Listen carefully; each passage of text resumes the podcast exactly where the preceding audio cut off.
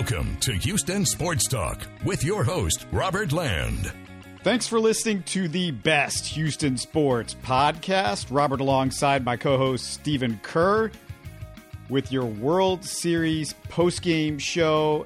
And Stephen, I just didn't see the wheels coming off the bus this quickly in the series, or really at all.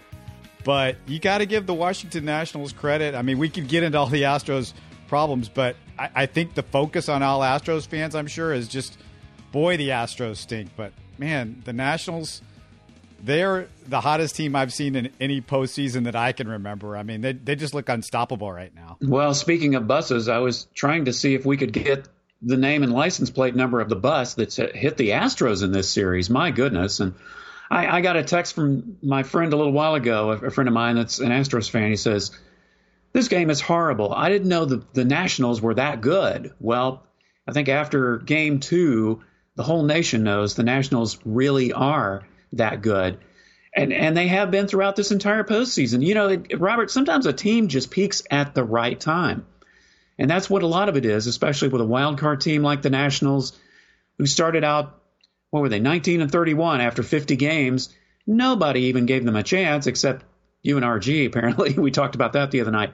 But they have just peaked at the right time. They've won 7 in a row coming into Game 2 of the World Series. That's about as hot as you can get. Yeah, and there was a few people that pointed out before the series started that, you know, the Nationals started off the season real bad. But since then, since I think it's maybe late May, they've been on the same pace the Astros have been. I mean, this is not a total surprise if you've been following what the Nationals have been doing the last few months, and not just, you know, with their pitching, but their hitting as well, and timely hitting.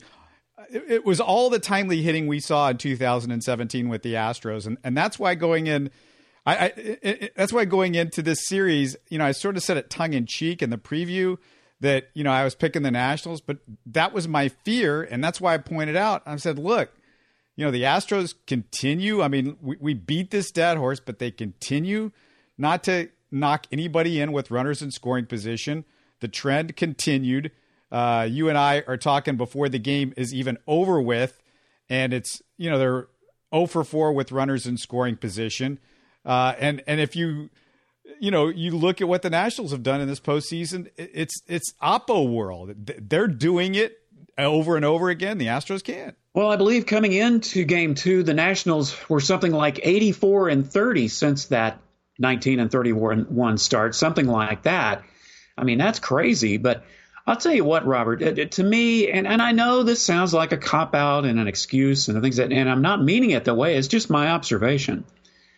I just think the Astros are a tired team right now. They haven't played their best ball really throughout this entire postseason. They've come through in big moments, had some clutch moments when they really needed it, but those chances really come few and far between. You've got to take advantage of the chances that you're given. And just to be honest, in that seventh inning, the cave-in in the seventh inning, it just looks like a team that completely lost their focus and is just tired. And we talked a lot about how the Nationals had 6 days rest and how that might hurt them. Gosh, it looks to me like it only refreshed them even more, because they just look like the team that is more relaxed, more composed, and refreshed. Yeah, all those runs they scored in the seventh inning, you would think, well, the Astros, boy, you know, let's look at the play-by-play chart and see the Astros just got crushed, single, double, triple. No. It was a home run, yeah, and then there was a walk and another walk and a bunt out and a fly out and an intentional walk, which was the Astros' first one of the season. And then there was a single with an 83-mile-per-hour exit velo, a single with a 76-mile-per-hour exit velo. FYI, the first one Bregman should have had, obviously. Then there was the single with a 63-mile-per-hour velo, exit velo. So, I mean, it wasn't like they just took the doors off. And that's a team that's things are going right, and the Astros are a team that things aren't going right. And, you know, it was, the point was made on Twitter and in the news and by everybody in the media that, hey, Alex Bregman, he slept with his bat last night. And of course he gets the two-run home run. We think, oh, maybe things are going to change for Alex Bregman. He's finally got it going. But, Stephen, he probably should have slept with his glove because that play in the seventh was terrible. Maybe he needs to sleep with both. I hope he has a big bed. Maybe he just needs to sleep with his all of his equipment. Just sleep with his uniform on or something. I don't know. Yeah, just think. But the game isn't quite over while we're recording this. But if it weren't for his two-run homer, the Astros would have zero. And yet it's that defensive play that you were just talking about. It's kind of what I was referring to. That's normally it's kind of a difficult play, but it's a play that Bregman should have made. And just it's the kind of collapse that we're not used to seeing for the Astros at all. Their defense has been stellar. I mean, if there's one thing that has been consistent up until game two for the Astros, it's been their defense. One great play after another. Correa, Brantley, Reddick, Gurriel's made some great plays at first base. So tonight has just been a total anomaly, but I don't know. Again, I just don't think all in all that the Astros have really played the kind of ball that they're capable of playing or that they were capable of playing during the season. One of the things we missed in the postgame in game one, and I just totally missed this entire deal. I did notice when George Springer, hits the double that knocks in Tucker that, yeah, he did make a motion initially that, like he was sort of celebrating a home run. What I didn't see was him jumping up and down between home and first, and I didn't even think about the fact that, yeah, he should have been on third base. Springer in the postgame said, oh, I never could have gotten there because I would have had held up for Kyle Tucker. Well, how does Kyle Tucker get from second to home plate, on a ball that he would have basically been tagging for? You've got to be at third base because – yeah, by the time the ball gets to the outfielder, Springer should have been on first and maybe halfway to second base at that point. But really, the point I'm making in this, Stephen, I don't want to toast Springer because he had a great game in game one. Springer typically always hustling, always doing the right thing. But that play kind of reminds me of the difference in this series because you got Adam Eaton racing around the bases late in game two after a home run. He's just trying to do his business and do his work and get out of there. First, George Springer jumping up and down to first on a double that should have been a triple.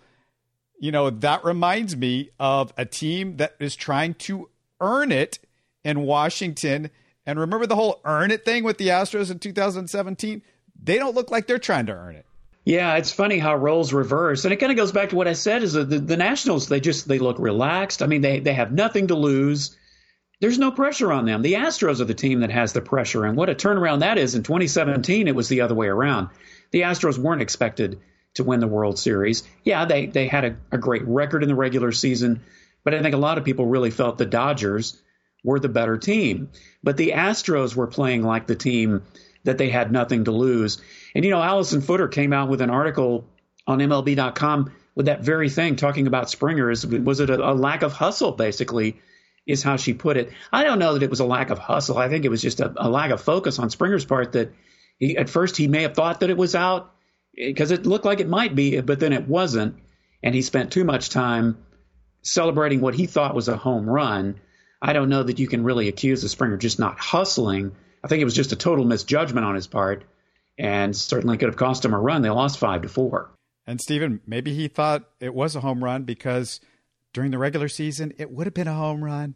Yeah. Can you say juiced balls not? Yeah. In this whole postseason? Right. Exactly. Yeah. Bregman, just a note on him. He's got 8 postseason home runs after the one in game two, all of them off all-stars. Strasburg, Blake Snell, twice off Chris Sale, Clayton Kershaw, Kenley Jansen. I mean, if you're an Astro fan, you remember all these. Corey Kluber, Trevor Bauer. So when he hits a home run, the pitcher's usually good.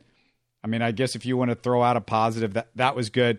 Altuve, I was going to bring this up. I mean, it's a blowout late in the game as you and I are speaking right now. It's 12-2, but Altuve early in the game, I thought this was going to be a crucial play. He has that feet first slide when he was trying to steal third base. Then they get the home run. You think, well, that should have been a 3-run home run. everybody always, you know, the Astro fan is always the first one to say, oh, we could have had this or you could have done that or whatever. In baseball, just because one thing happens, it doesn't mean another thing's going to happen. And Strasburg and Scherzer, you know, they pitch differently depending on the situation. These guys are incredible pitchers. You know, on the slide itself, I was going to point out he went in feet first. And I know there's a theory that, you know, it doesn't matter if you go in feet first or head first. I've never been much for that theory. I do think you can get there faster. But the biggest thing about going in there head first is you can kind of backdoor on the slide. And if he had done that, I think he would have been in there on that play because he could have snuck around the tag. But, I mean, it's kind of meaningless. But, you know, that typified how things have gone for the Astros in this series and really in the postseason in a lot of ways. I mean, they did win the first two series, but, you know, it was by the skin of their teeth, it seemed, both times. Well, and I didn't have a problem with the fact that Altuve went. I think you had to create some kind of momentum and try to get a jump on him early because, quite frankly, I was more concerned with Strasburg's pitching than Scherzer. I mean, they're both neck and neck, but I was even more worried about Strasburg and that we needed to get all the runs you could get from him. So I didn't have a problem with Altuve going. It just didn't work out. And obviously, as you said, with the cave-in in the seventh inning, it really didn't mean that much. Now, if the game had stayed 2-2, it might have. But and by the way, can we get off the questions about Jose Altuve and his height? I mean, I know this doesn't come from Houston media or, you know, reporters that cover the Astros. This is obviously from a national reporter. But, you know, on the media day, I believe it was Stephen Strasburg that a reporter asked the question. It was obviously a national reporter that doesn't watch the Astros very much. But he asked Stephen Strasburg during the media day if he was amazed at how great Altuve is, especially considering his stature. I mean, come on, really? Can we get off the Altuve height thing? He's been in the World Series before. He's been an AL MVP. He's been in the league long enough that this shouldn't even be a topic of discussion. The guy's a great player, period. Yeah, I take that as a personal affront as somebody that's a little bit vertically challenged myself, although still taller than Altuve, I'll point out. But I've stood next to Altuve. I am taller than him, so there you go. But, yeah, I mean, I guess I wish I could just ignore all this stuff because I know that when the national media gets involved in a Houston team, Houston hates the national media. I mean, you know, it's basically, if you follow social media, it's all you see. It was trashing Joe Buck and John Smoltz hates the Astros and I guess. I mean, John Smoltz hates the Astros because he used to beat on them all the time. He shouldn't have a grudge. Yeah. Well, I'm sure he doesn't. I think, and normally, honestly, I don't go off on that myself too much, but I just get tired of things that it's like, is it because you didn't have any other question to ask and you want to make yourself look good? So you ask something. It's like, and it was to Stephen Strasburg and it was to an opponent. So I don't even know why that's there. But anyway, obviously a minor point considering what has happened. The Astros going to be down 2-0. And only three teams have ever come back from a 2-0 deficit since the 2-3-2 format was introduced in the World Series, and the last one was the 96 Yankees. So, you know, while it's not impossible, and the Astros have done the impossible before, my goodness, they've dug themselves a big hole as they now go to Washington for what, if the series goes long enough, the next three games are going to be in D.C. If you want to go back to another team that did this coming back from 0-2 in a World Series, you can go back to the 86 Mets, and Astros fans remember the 86 Mets. You remember that, right? Yes, indeed. If it weren't for the Astros, the Mets may not have been in that World Series if Mike Scott had been able to pitch that final game. Yeah, I mean, if you look at the rest of this series, I want to get your thoughts on maybe something that you see that the Astros could do differently besides getting a hit with a runner in scoring position. But I will make a couple of points. Number one, I would like to see Josh Reddick sit on the bench from this point forward. I think Kyle Tucker deserves a shot. I have a feeling that Kyle Tucker, as I watch him, maybe has a better shot of, you know, getting a significant hit as far as, you know what I mean, a double, a home run, you know, something that's a little bit more impactful. But if I were the Astros, you know, the way Yordan has picked it up in the first two games of the World Series, he plays left field and Brantley plays right. Yeah, I could see that scenario coming. And another reason I like Tucker being in there is just because if he does get on base, he's become such a smart base runner. And he's faster than a lot of people give him credit for. You know, when you think of speed, you think of Marisnik, you think of Straw. Well, Tucker may not be as fast as them per se, but he's fast enough. And it's not just about how fast you are on the bases, it's how smart you are. So I think having Tucker in there, not just for the fact that maybe he can get a hit, he's made some good contact, but just getting on base. Even if he drew a walk, if he could be patient enough just to draw a walk and get on base. I just think that really the Astros need to do more of what they tried to do in the first inning of Game 2 is just try to manufacture a little bit more. You know, Suzuki, typically, he's only thrown out about 10% of the runners. I mean, he got Altuve, as we mentioned on the slide, but for the most part, he's not a great throwing catcher. Now, he's great blocking behind the plate, but if there's one thing that I think the Astros probably just need to be a little more aggressive when they can get those runners on base, because trying to get the hits to get them around is obviously a big issue, and maybe the small ball thing needs to be a little more prevalent. Yeah, I mean, I'm sure Soto has got the lead right now for Washington Nationals MVP, but the guy that has just blown me away, and I haven't seen a ton of this guy. I mean, nobody's seen Soto much, obviously. He's a rookie, but, I mean, Suzuki is just ridiculous behind home plate, some of what he's done. And he's done it offensively now too. So I mean, you know, for me, that guy, he's my MVP. I mean, he saved run after run. I don't even know how he gets. You know, these are tough breaking pitches. They're balls that are bouncing up there like Little League type balls, and he's getting them. Well, especially with Scherzer, should probably take him out for a steak dinner, because I lost track of how many balls that he bounced in the dirt in Game 1 that Suzuki had to really do. I think a lot of it, Robert, is his instincts are just so good, because some of those pitches, they really should have gone to the backstop. But he has a way of lowering his body to just block the ball. It's like he knows where the ball is going to bounce before it bounces there. That's really what's surprising to me. But, yeah, from a defensive standpoint, blocking behind the plate, Suzuki has been a defensive MVP for the Nationals, especially in Game 1.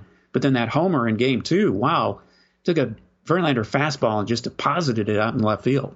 I kind of pointed out that we could have seen the last game of Garrett Cole starting in an Astros uniform, but I guess if it gets to Game 4 and you're down 0-3, they start Garrett Cole. But I mean, really, I don't know if that helps you much. I think, you know, I'm like, if you're down 0-3 and you're starting Garrett Cole in Game 4, I mean, I don't know.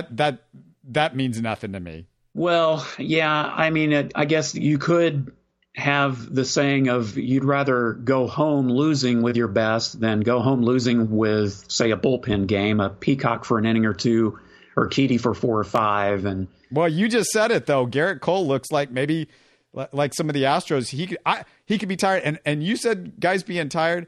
I don't see it as much in the regular players. I can't imagine the regular guys are that tired, because you know the way AJ Hinch has used them all season. He rests guys a ton.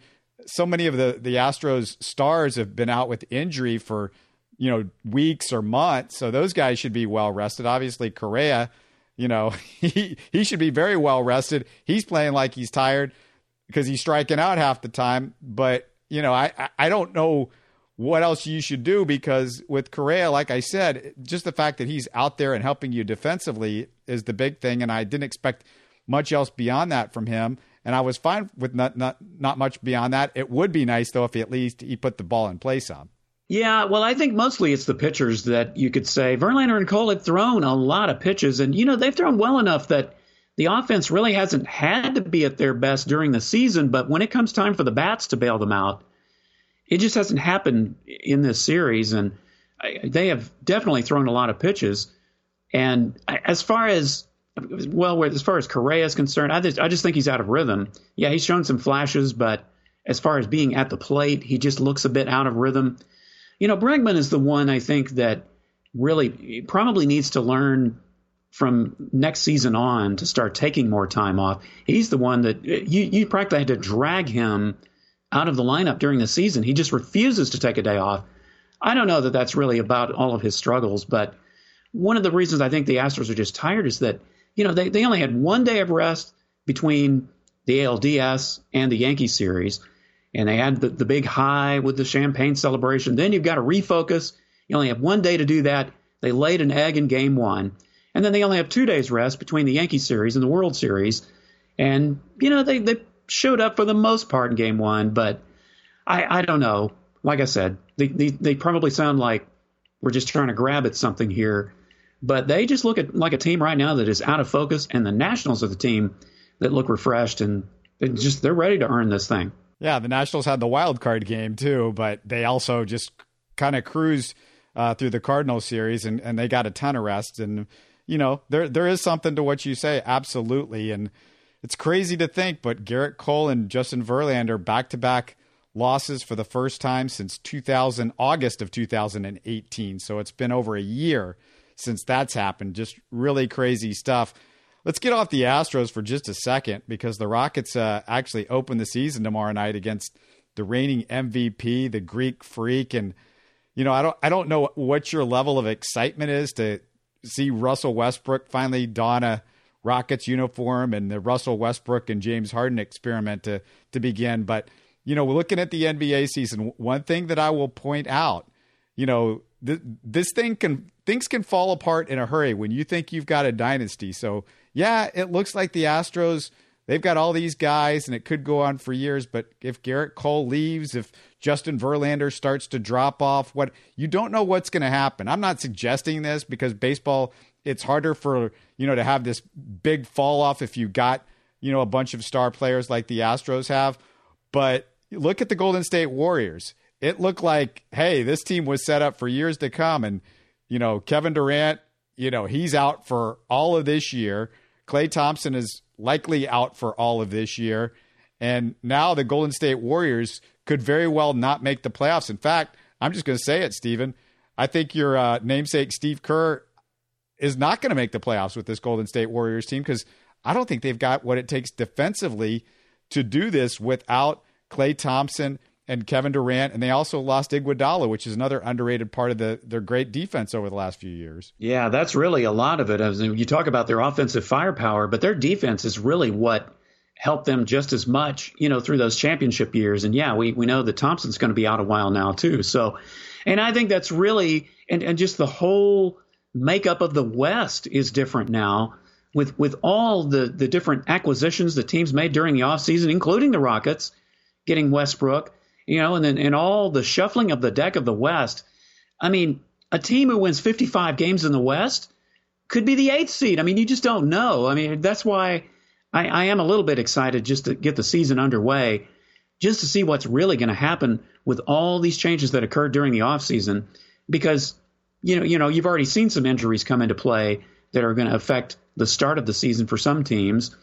And the Rockets, you know, I don't know. You can't put much stock in the preseason, but gosh, I hope their defense is better than it's looked on the last couple of preseason games, because that's really going to be a big question, I think, for me. I don't think the Rockets are going to have a big problem scoring, but what are they going to do defensively game in and game out? Everybody's hyped about the Lakers. You know, I will say this about the Lakers. I feel like they might be the most overrated team going into this season, because, oh, look, they've got Anthony Davis and they've got LeBron James. Their supporting cast is really bad.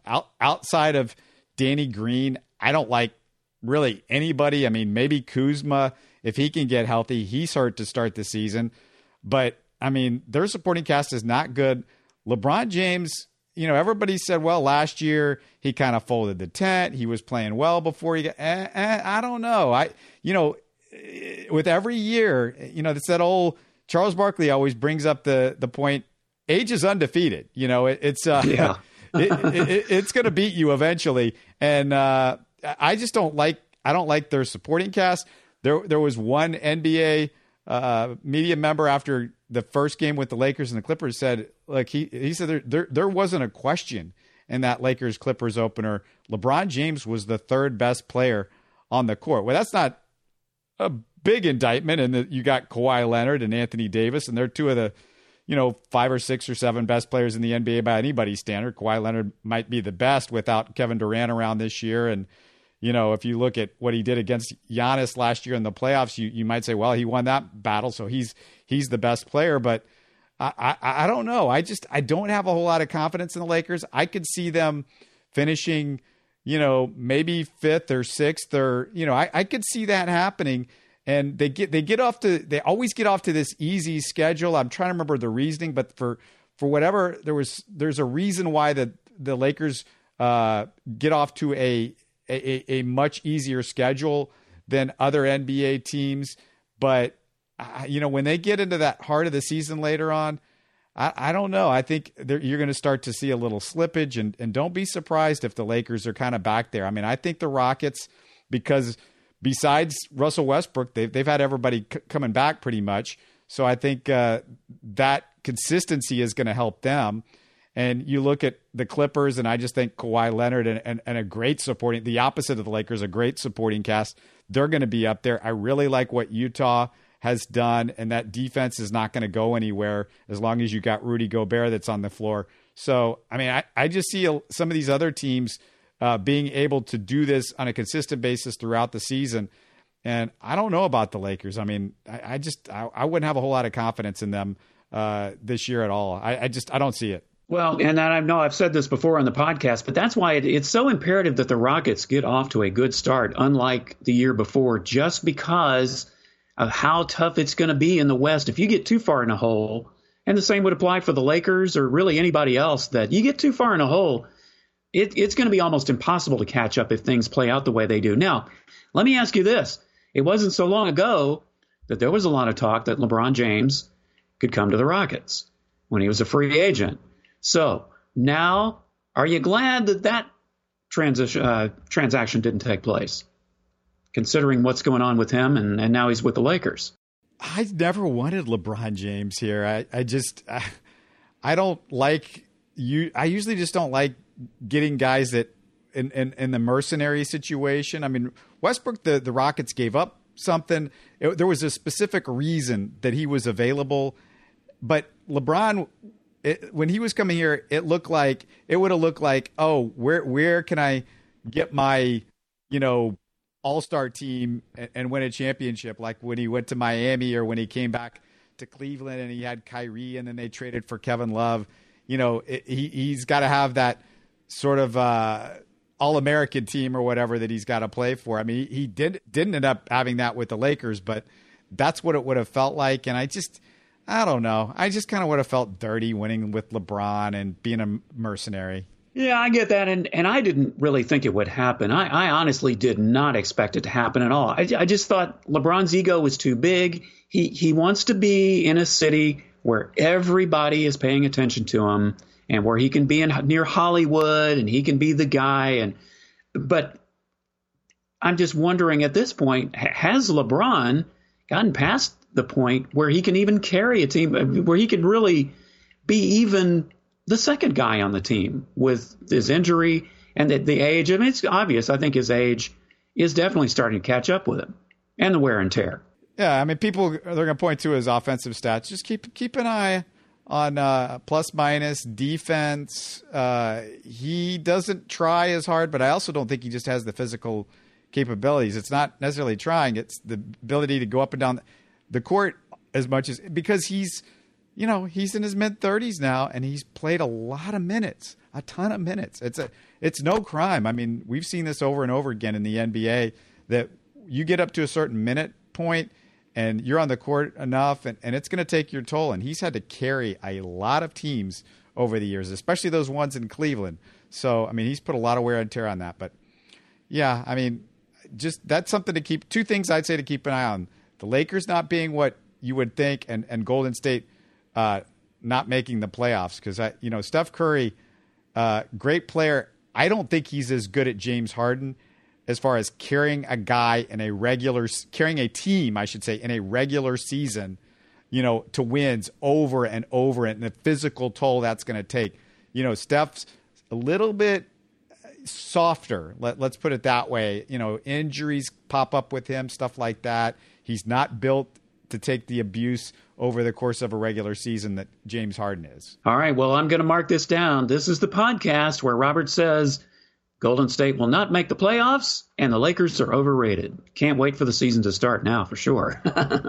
Yeah, hopefully the Astros season can somehow continue past the weekend, but the Astros lose this one 12-3. Martin Maldonado, while you and I were talking, picked up a late home run, but they lose 12-3, fall to 2-0 in the World Series, and we hope this isn't the 2005 World Series all over again, where it's a quick sweep. Hopefully the Astros can figure out a way to get back in this thing, but that's all we got for the post game. Don't think we're going to be doing one on Friday night for Game 3 because of some other scheduled stuff, but potentially you're going to hear us back again on Saturday night. You're listening to Houston Sports Talk. Don't forget to follow Houston Sports Talk on Facebook and Twitter. Subscribe to us on iTunes, Spotify, the Google Podcast app, or the Stitcher app. You can support us by giving us a 5-star review on iTunes or by telling your friends about us. Spread the word, everybody. Thanks for listening.